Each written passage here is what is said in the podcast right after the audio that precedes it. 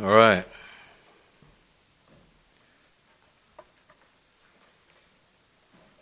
Today we're going to look at Jesus, uh, which I know is a shock to everybody. We're just going to try to look at his character as he has an encounter in Scripture, which I know also is something you weren't expecting today when you came to church. Everybody all right? Thank you. Thanks. Russ? Thanks. All right, here we go. This today is going to be a little bit different, though, in that uh, it's not every time that we look at Jesus' encounters with people in Scripture, or that we look at the character of Christ, and we get warm, fuzzy feelings about it. Uh, this is one of those times. We're going to look today at the fact that Jesus is humble, and I got to tell you, as as a um, as a believer for however many years since '78, so what's that? Almost 40 years, and a minister of almost 38 years because I got right in it after that. Uh, this has been the hardest thing for me to see in Jesus because I don't like humility. There's nothing in my flesh in my default nature, in my old way of my old flesh patterns and habits of doing things that happens in connection with humility. Humility is, is so foreign to us. It's no surprise that this was the reason why Satan fell from heaven, why he was cast out of heaven was because of his pride, because he wanted to be equal to God. And that that sin is the sin that he continues to work into us and and try to motivate us to walk in the sin of pride is so deep in all of us. And it's, it's a shame but like I, I can remember my high school years. I remember you know how proud i was in high school. You know i was a i was a small guy growing up and then when i finally got big uh, you know i played football as a ninth grader and they, they called us the dummy squad and it's because you'd be you got to be a dummy to stand in front of these huge monsters you know, on the on the varsity team that just plowed over you. And for some reason, I stayed with that. It's crazy, I know, but I did. That's why I got some brain damage. But you know, I got, once I gained some weight and you start bulking up a little bit, as you do when you start, you know, when you just naturally grow. So I started getting bigger and stronger, and then I earned a position, and then all of a sudden, I went from being this guy who nobody liked and nobody wanted to have anything to do with because now I'm an all district tight end, and so everybody's, you know, I, I got this, a whole different view in the eyes of people. That messed me up. And from that point on, you know, I always tried to be, I was always concerned about the way that I look in the eyes of people. You know, how does my body look? How, how, how do people see me? Do they see me as strong and they see me as, you know, as, as a leader? Or do they see me as, uh, you know, as somebody they want to be with? Or, you know, am I standing out in the crowd, standing above the crowd? Am I the guy that everybody wants to be around, or I'm at least with the group of people that everybody wants to be around? It messed me up, and I was so into that. And you would think that when I got saved, you know, when, when I gave my life to Christ and, and, and received redemption and my heart was transformed, that, that automatically that would be the thing that would go out. And this has been the thing that has held on. Man, it's been the thing that has held on. And today we're going to look at Jesus, and it's not just going to con- convict those of you who are not believers, it's going to convict those of us who are believers. And, and it's going to make you want to turn your head away from Christ instead of repenting of the sin and turning your head to Christ. And we're going to see an example of that in the scripture today of those who knew God, We're chosen as God's, not only as God's people, but as God's leaders, spiritual leaders of God's people, and how they respond when they see the humility of Christ. And the evidence of, of their pride that, that shows up in this story today. When I got, got saved, and I, I wanted to be the best in the church. When I got saved, I wanted to be the, the best Christian, you know, by, by all the standards of the people that are around me. I wanted to do all the religious stuff so that people would say, wow, he is a really good Christian. So I just transferred it from football and athletics into the religious realm. Have you done that? I climbed that ladder and I became a youth minister. So I was going to be the best youth minister. I was going to have the most uh, teenagers coming to the pizza parties, and, and then I was going to have the most of them showing up in the back of the church and sitting in a group, you know, so everybody would say, wow, he's a great youth minister. I was going to get the numbers, and I was going to get the awards, and have the state send me certificates that said, wow, you you had the most in youth baptisms. Congratulations. I, I thrived on all that stuff. I was going to be the best. And when I went to seminary, I, I wanted to, to, rise up and become this, this, uh, this guy that everybody looked at in ministry and said, I want to be like him. I, it wasn't enough for me to, to, to sit back. I wanted to be somebody. And, I, and listen, you can make that happen in the religious world that we live in. You, if, you, if you have any kind of uh, personality, if you've got a little bit of education and maybe some skill, at least to get the kind of results that people want to see in the church today, you can rise up in the church and be the most proud, arrogant, successful, by man's standards, leader there is out there. And, and I worked at it, worked at it until I got a position at the Southern Baptist Convention as a national youth consultant. I went as, thank you, I went as high as I could go in, in my, in my world of youth discipleship national consultant. I'm so full of pride. And, and the things that God had to do to rip that pride out of me, it, it all started when I finally started looking at Jesus. Went through experiencing God, and God got me focused on the person of Christ, and, and that it didn't matter who I was in the religious realm. And I started finding those things that I was holding on to to be the, the very things that were stealing away the joy that God had for me and, and the joy that awaited my obedience and my, my seeing him for who he was and experiencing him in life and coming to know him by experience like we've been looking at in the scriptures and the gospels. Those things radically changed me in such a way that i would no more go to those places where i was. If anybody asked me i wouldn't go. Because I, I know what it was like to be there and i know what the, what the people in the group are sitting around to, looking for not that you can't be on a platform in front of thousands of people and have, and have humility and let people see the humility of Christ. I just don't know that I could ever go back there without being sucked back into that life. There are places and groups of people I don't hang around with anymore because I know what's going on. I listen to the discussions going on in the circles, and I, I'm a, I don't want that sin to, to find any to put. I don't want any that seed to get back into, into my life. I know now because I've seen the humility of Christ. I'm challenged by that. I'm still challenged by this week as I looked at this story. I found myself in the story. I'm challenged by that. But it's so beautiful that Christ is humble. This is such a great characteristic for us to look at if you can just look at the benefits for us. if we can just look at Christ and see his humility and realize that his humility means he doesn't care who you are, he comes to you. His humility means that if you're the worst of the worst, if you're Glenn Watley, pipsqueak freshman dummy squad, Glenn Watley, that he comes to you and he loves you and you're, you're the apple of his eye and he dances over you and sings over you and he loves you and wants you and he has everything for you and he adopts you as his, as his child and takes you into his kingdom. That if you're the worst of the worst, he comes to you. That's good news.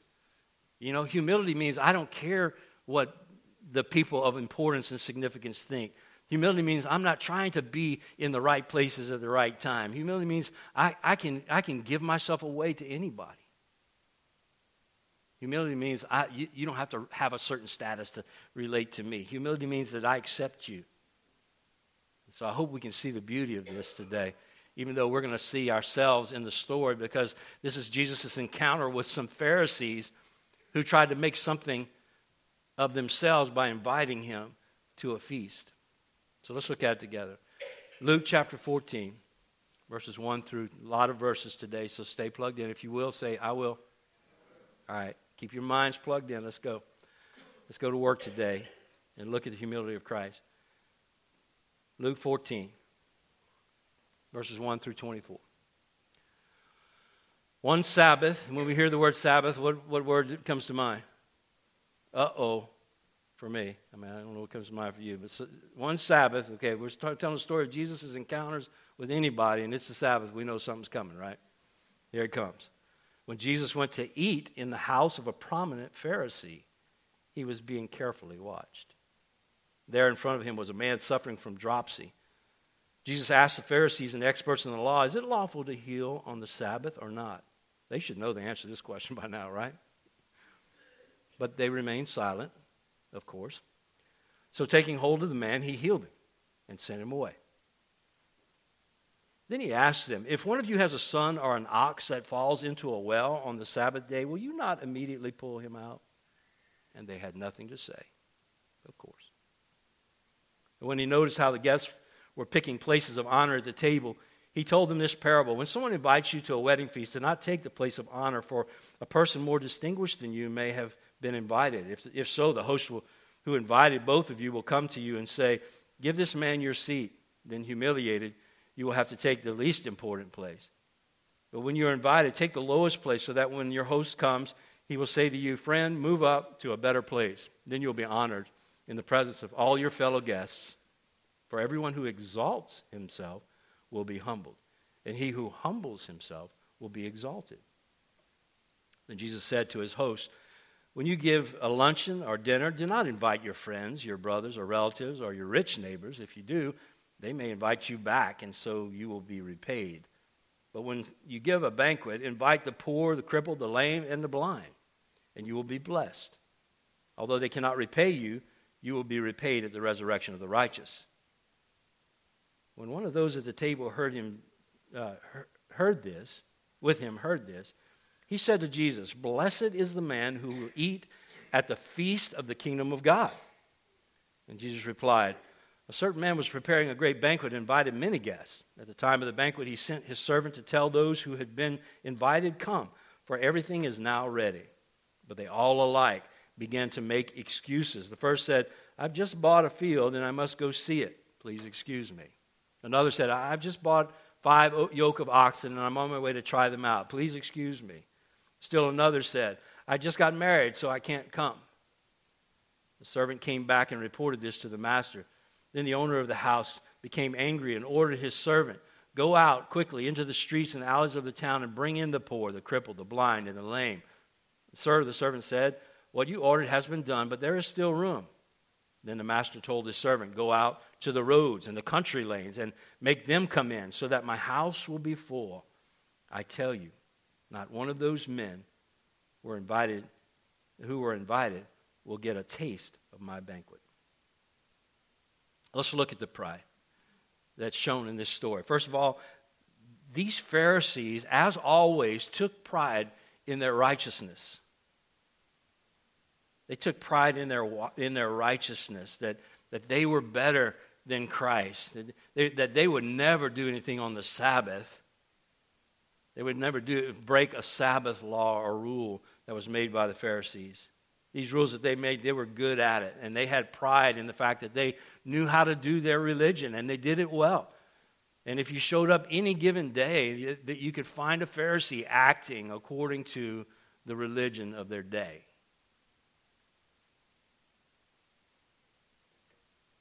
So Jesus confronts them after he heals this man, and he says in verses 5 and 6 If one of you has a son or an ox that falls into a well on the Sabbath day, will you not immediately pull him out? And they had nothing to say. So Jesus addresses that. He, he uses his example of humility uh, and, he, and he addresses the question that was on their minds or the, the righteousness, that pride, that righteousness, that, that righteousness that comes from pride that says, I'm better than everybody because I keep the rules. I, I look down on and judge people because I'm, I'm a good church person. And Jesus says, How many of you missed the Sabbath or broke the Sabbath rule for this or that? Isn't it funny how a lot of us, what we do once we start getting a little religious pride and we start really feel like we're connecting and, and finding our position and maybe a, and we're gaining some status within the church and people are looking at us like we're, we're pretty spiritual people, that all of a sudden we start looking down on everybody else. It's natural. That's what pride does. Pride rises up in the face of humility. I'm going to be somebody for me, you know, I, I, wasn't satisfied with just being a youth minister in a local church. I had to rise up because there were people above me in the meetings. When I go to a meeting to hear someone speak, I, you know, that person was speaking and I was sitting and listening. I didn't like that. I wanted to be the guy speaking. I still struggle with that kind of thing. When somebody tells me, oh, I, have told you all this before. When someone says, hey, I man, I heard a great podcast this week. Well, did, was it mine? You know, did you?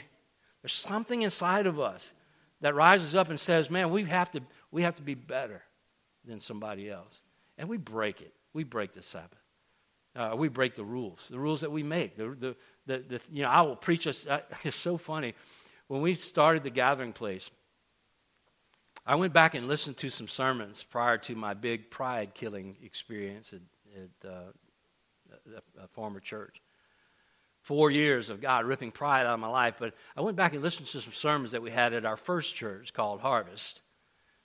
And, and I was so excited to be able to, you know, I found the videos, you know, and it was VHSs, yes, 20 years ago.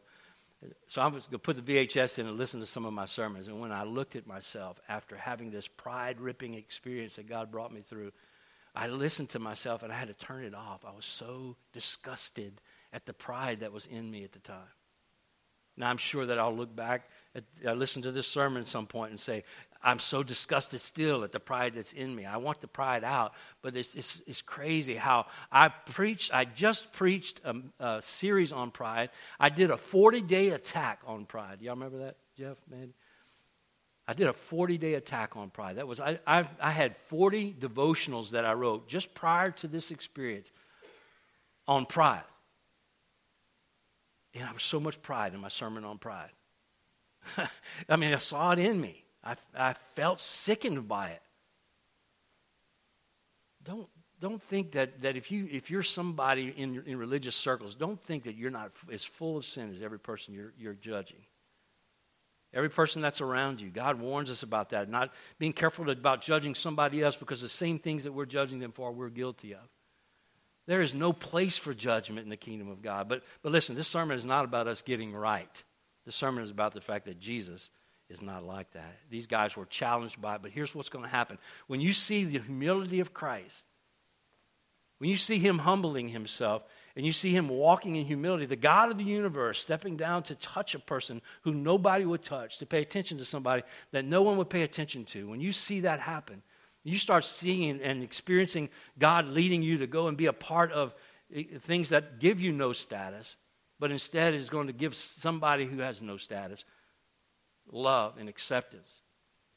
When you start seeing Him doing that, then, then pride's going to rise up against that. And one of the ways that it rises up and challenges is that it, it, it wants to say, What I'm doing is right.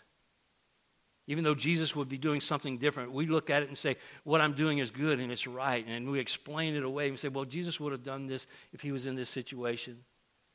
And we, we, we just we compromise and we come to this place of, of justifying our pride. And here's the problem with that that's not repentance. Remember, we talked about repentance is turning from something. It's an about face, and if, I, if what I'm looking at is my sin, that's what I'm turning from. And the sin is pride, and, and I turn and see Jesus in his humility. If I if my righteousness rises up and says, I'm doing okay, what I'm doing is I'm turning away from Jesus. I'm turning back to my pride. That's not a complete repentance. We've got to turn from pride and turn to Jesus. So if you're finding your identity in how good you are spiritually and your righteousness, then I want to suggest to you today that Jesus never did that. And the example in this story is, is Jesus not taking pride in his righteousness. Let's turn from that. Let's turn to Him. They also took pride in their rating among the guests, right? Jesus is reading, he tells the parable in response to that of the humiliation of being asked to take a lesser seat, of finding a, a better seat, and, and being asked to, to, you know, this is reserved for somebody. Could you come and sit in another section? How embarrassing that was for them. Jesus uses that parable, and he says in verse 11 of that parable, this is the point of his parable. He says, For everyone who exalts himself will be humbled, and the one who humbles himself will be exalted. They were taking pride in, their rating among the guests. You know, how, how, how, do, how do I rate among all the people here? I've already told you my sin there uh, of trying to be the best of some, something or be included in the elite groups of people that were meeting. You know, that I would be the one at the head table instead of one of the ones sitting in the congregation. And Jesus is, is challenging that with these Pharisees because he, he just did something. We'll talk about it as we close, but Jesus just revealed that he didn't care about where he was in, in where he was how he was rated among all the guests, how he compared to all the guests in the, in the eyes of the, the uh, Pharisee who was putting on this feast. And we get so worried about how we're rated, our position. Where do we stand? How do people look at us? And then the third thing is they took pride in their relationships with the social elite. So they take pride in their righteousness, took pride in their rating, took pride in their relationships. You notice that all those start with R. You're welcome. I had to make that happen. They took pride in their relationships with the social elite. Jesus tells the parable of having to basically buy the approval of the elite by inviting the best people to the banquet. And so you're buying their, their love, you're buying their, uh, the, the position, you're buying their friendship. Uh, these guests were inviting those people in town who would make them look good, and then they were paying very careful attention to the ones that, that uh, they invited that were um, a part of the social elite so that they could have their status and we do the same thing. Listen, this church can be that. I mean, I know that probably the social elite in this town don't look at us and say, wow, that's the spiritual elite. But you're here for a reason. You choose to be with these people for a reason.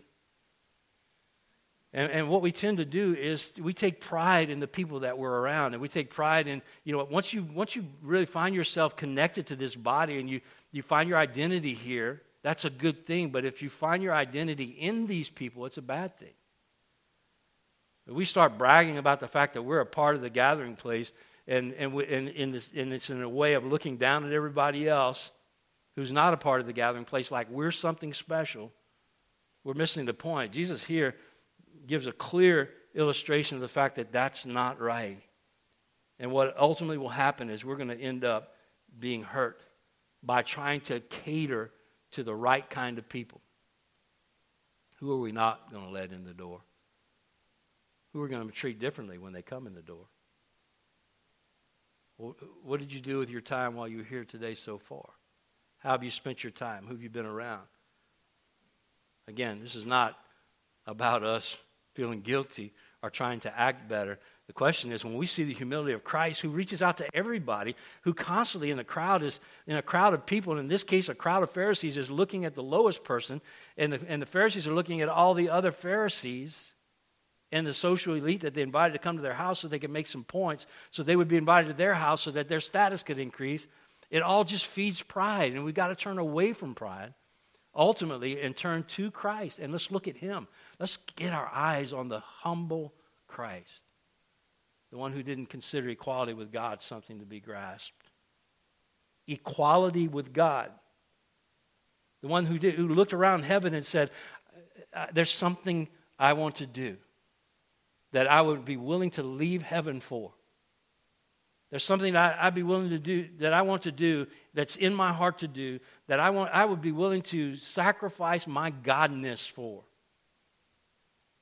And I'm going to step out of humanity and, and be born not only as a human, but as a servant and spending his life serving man to the point of dying on a cross. Let's look at him. Let's keep our eyes on him and see if we can still feel good about our pride. We're not going to. Ultimately, we're going to be blessed and excited if we will let the pride die and embrace the humility of Christ. Let's look at him, at his story. Listen, Jesus, in this story, didn't care about righteousness as it was defined by the religion of the day.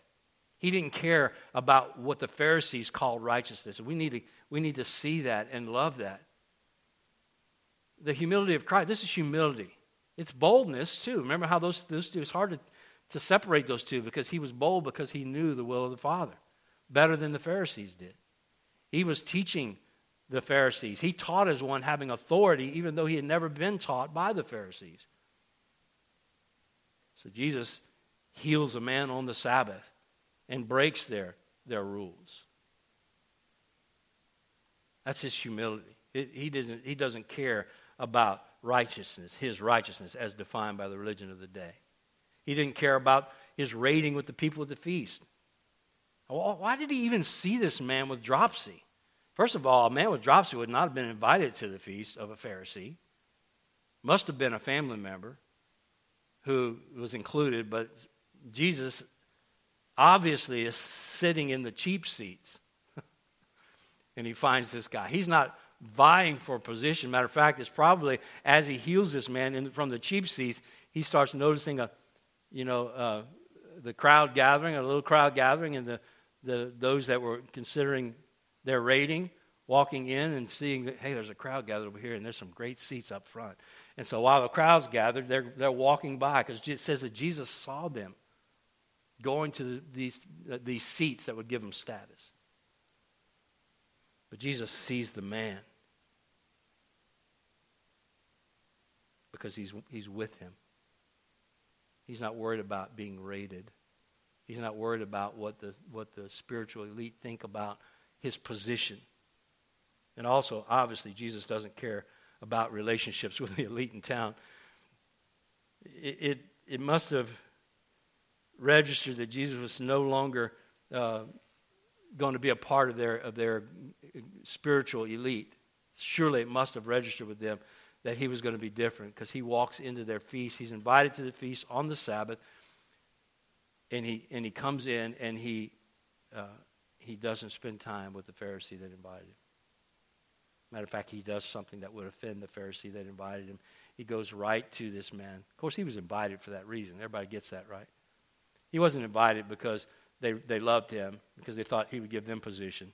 He was invited because they wanted to watch him. The Bible says they watched him, knowing that he was going to go to, this, to the cheap seats, know that he was going to go to this man who had dropsy and heal him of his problem, knowing that they wouldn't be able to, that he wouldn't be able to leave this man by himself.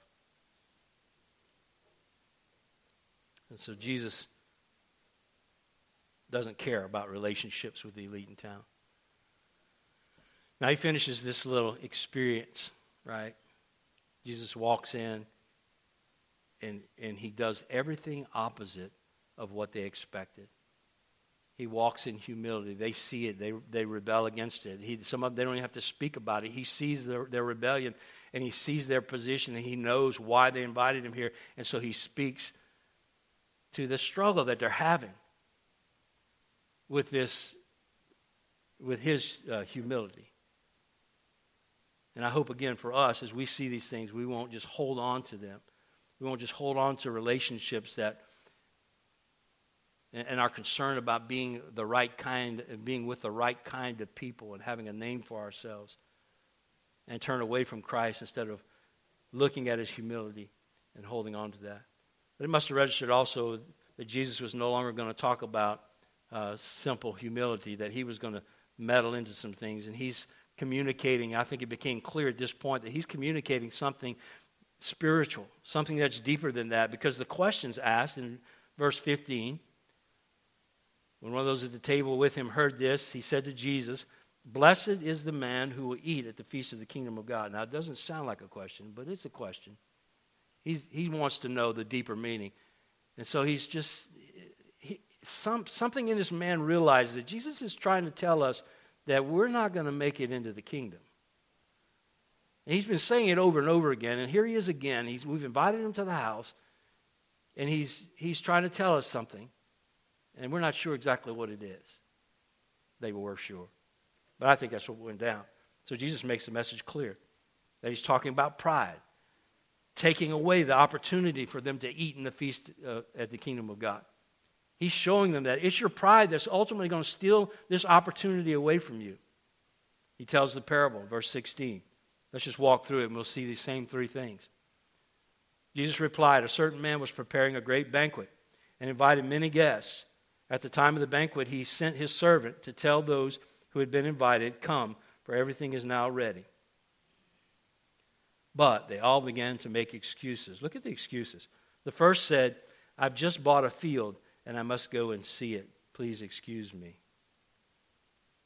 I've just bought a field. I got work to do. Right? The comparison here is that, that the righteousness or the works that, that caused the Pharisees to turn away from the humility of Christ, that, they, that he is pointing it out in this story. He's saying, uh, This man has work to do, so he's going to go and do his work. And he refuses to be humble about it and to, and to come to the banquet. Another said, I've just bought five yoke of oxen, and I'm on my way to try them out. I got status, I got position. I got this this I got just bought ox, five oxen. You know how rare that would be? Here's a wealthy man buying five oxen. I got to go try them out. It's oxen tryout day. I'm surprised you didn't know that. So I'm going to try out my oxen. He's bragging about his possessions and his status in community. I don't have time for banquets. I've got to go try out my oxen. And then the third one says, I just got married, so I can't come. Relationships. The pride that he has in relationship. You know, Jesus is making a point here. And marriage is a great picture because we are married literally to our pride. We need to divorce our pride and be married to, to the bridegroom. And they're just not getting it. And so the servant comes back and reports to his master. Then the owner of the house became angry and ordered his servant, Go out quickly to the streets and alleys of the town and bring in the poor, the crippled, the blind, and the lame. so this is blowing their mind now, right? Here's his humility saying, All right, you just go get all these people that are not at this feast and invite them in. And he's telling, he's answering the question about the kingdom of God and what it's going to be like. Go get the humble. And, and you, this is the master of the house who did not invite the right guests, who did not care where the people were sitting. This is the one that did it in order to allow people to come be blessed at his feast. And those who thought they were righteous didn't come. And so he says, Go invite everybody. And the servant says, What you ordered has been done, but there's still room. And then Jesus, and then the master told the servant, Go out to the roads and country lanes and make them come in so that my house will be full. I tell you, not one of those men who were invited will get a t- taste of my banquet. You want, you want a clear message? Here's the clear message it's your pride that's going to keep you from tasting anything in the feast of the kingdom of God. It's your pride. You're missing the point. You think you have to be somebody. You really need to get to the point of being nobody. You need to die with Christ. As, as the scripture talked about this morning, 2 Corinthians. Thanks for that, Kobe. Great illustration. We need to be dead with Christ. We need to be nobodies. We need to find ourselves connected to His humility, not rebelling against Him because of all the things that rise up naturally in our flesh, our old nature that's now been crucified with Christ. Let's not try to resuscitate our old nature. It's dead. You can't resuscitate it. So give up on that. Turn to Christ and His humility and embrace that. First of all, embrace it for yourself. Realize that Christ loves you. It's not based on your goodness, it's not based on your on your righteousness, your self righteousness, how good you can be. Realize that Christ loves you and He comes to you. Uh, if you're the man in the corner, you're the, the girl in the cheap seats, He comes to you and He says, You're the one I want. He says it in a room full of religious people who are doing all the right things, the right things that are keeping them away from Him. In the church today, I'm confident of this because I was stuck in it. There are hundreds of thousands, millions of people who are doing right things and missing Jesus and they're proud. They're excited and they're growing, and those movements grow. I don't know why it is we think that cult groups today uh, that grow all over the world are growing at, at, massive paces, outgrowing Christianity at this, at this point, have nothing to do with Christ, and they're expanding and growing. I don't know how we think that they can grow, and we think that, that within the church, the religions of our day and the buildings that we call churches, we're not also, we, that we can't be full of people who are pursuing them, something for themselves instead of the humble Christ. Look, I'm, I'm guilty. Guilty. I don't have to look far to find a person who did that and, and considered myself successful and had people watching me to say, wow, I want to be like him. Fill a church full of those people and tell them how to be like me. And then you've got these same Pharisees who are missing the humble Christ, missing Jesus, missing people on the streets that Christ would minister to, missing the, the, the lonely in the world, the, the dying in the world, those people that nobody loves and pays any attention to. We're missing those people because we're all about ourselves. Let's look at the humble Christ. Let's embrace his, his uh, example for us. Let's die today. Let's not try to be somebody. Let's turn completely to humility and ask God, what can we do? Good book. Good book. Andrew Murray, Humility. Read it. Good book. End of Me, Kyle Idleman. Good book. Anonymous by, I mean, Embracing Obscurity by Anonymous. We need that. We need to not only look at the humility of Christ, we need to embrace it. We are nobodies, and it's good. In this story, who do you want to be? Do you want to be the Pharisees, or do you want to be the guy with dropsy?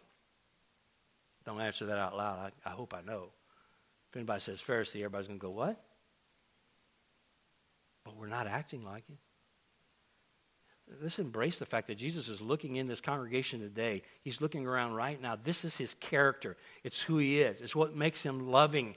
It's what makes me love him. It's what makes me passionate about him to the point of forgetting about all other disciples and all Pharisees that might be watching to pour out the best of my life on him. Here's what makes me do that is that he's humble. The God of the universe who, who created the world that we're in became flesh that's humility, and I, am thankful for that because I get to encounter him every day. I can't, I, I couldn't get uh, some famous movie star or some famous politician to to call me back if I if I if I tried a million times to call him up, to to speak to me, to say something to me. Who am I? Nobody. And Jesus longs for me to come to him every day. He, he says, Come into my presence. Literally, come be with me. Come embrace, come abide in me. Let's do life together. I want to be right by you, with you, in you. I want to actually, I want to take over your body and just live my life through you. And you talk about get to know me. Just let me have your, let me have that body. I'll show you. That's the humble Christ, right? Coming to me. All my failures and all my pride and all my mess ups. Listen, today I'm committing to turn completely to look at the humility of Christ, to embrace that, to everything that in my flesh that wants to challenge that. I'm not turning back to that. I'm going to continue to look at the humility of Christ because it's beautiful. It's surprisingly beautiful. And it's crazy that as I look at the humility of Christ, I feel myself being exalted. I feel people loving me more. I feel people wanting to be around me more as I try to be more like that. And Jesus said it. You exalt yourself, you're going to be humiliated. But if you humble yourself, embrace Him, be like Him, ask Him to walk that out through your body.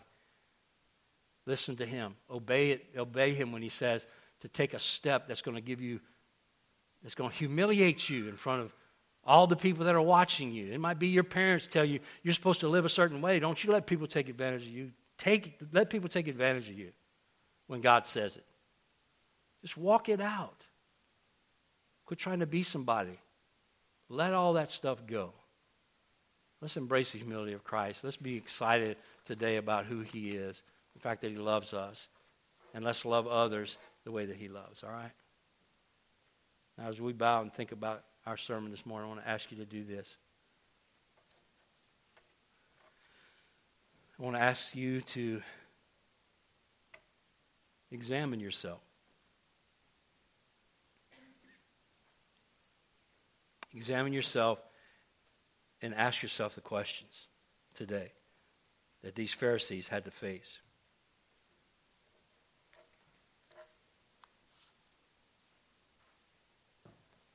Are you counting on your own righteousness to make you look good? Are you trying to gain good impressions from people by being good? Face Jesus, see his humility. Sit in the cheap seats. Don't try to get a rating in this church or any other church. Don't try to worry, don't worry about what people think about you. Instead, and, and people, when people challenge you and say they're better than you, don't return that judgment with judgment. Don't try to, don't let the Satan use that to cause you to rise up and be somebody so that they will, will see you differently. Don't defend yourself. You don't have to. Just love those people that nobody else is loving.